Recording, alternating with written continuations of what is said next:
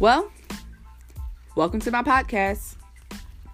My name is Jocelyn, 25 years old, and if you haven't guessed it already, I'm a cancer survivor. Pretty new to this whole podcast thing, so kept the name pretty simple.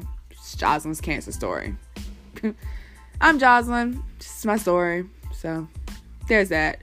But shout out to a very close friend of mine for, you know, giving me the idea of how to share my story. So when you're not listening to me, check out the ADHD show. It's pretty funny. You'll enjoy it.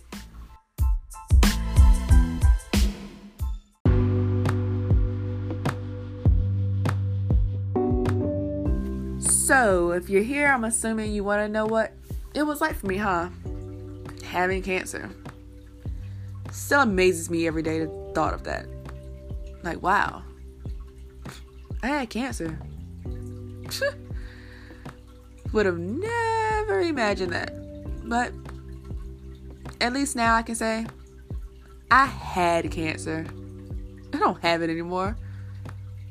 Just done with. The only thing now is sharing my story so other people can see what it was like and I don't know, maybe inspire somebody. But obviously, I'm not going to tell you my whole story all at once. So stick around and listen. You'll get it piece by piece, a little at a time, to see what my life was like for the past year or so.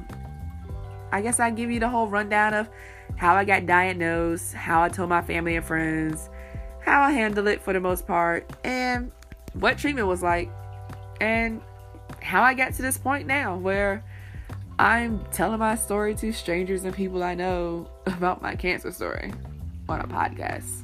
It's crazy. But yeah, just want to go ahead and give you a heads up. I'm gonna be pretty open and honest as possible. Um, I don't plan on necessarily using the medical terminology because I'm not a doctor and I don't want to pronounce anything wrong or confuse you. So, I'm gonna explain it to you the best way I can and be pretty open about it as much as I'm comfortable with. Um, so yeah, hopefully I'll inspire somebody or at least give you a peek inside my life. That's the whole point of this thing, I guess. But for those of you who don't know me and have no idea where I came from or who I am, like I said, I'm Jocelyn, 25 years old, cancer survivor. Stick around and listen, you get to hear my story. But for those of you who do know me, obviously, for the most part, my diagnosis was pretty personal and pretty private. Didn't have it all over social media, so a lot of you had no idea until I made the post saying that I was cancer free.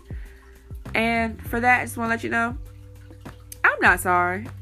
It's my life, and being diagnosed with cancer was not something worth running to Facebook for. And I don't have to explain my decision on that. If you knew, you knew. If you didn't, you didn't there's only a handful of people who did not know that I wish I had the courage to tell. But at the end of the day, that was my decision. If I didn't tell you, it was either because I didn't have the courage to tell you or I didn't have the heart to tell you. I just felt like it was better to tell you when it was over with. Or I don't talk to you on a regular basis. So why would I drop everything to tell you that I had cancer.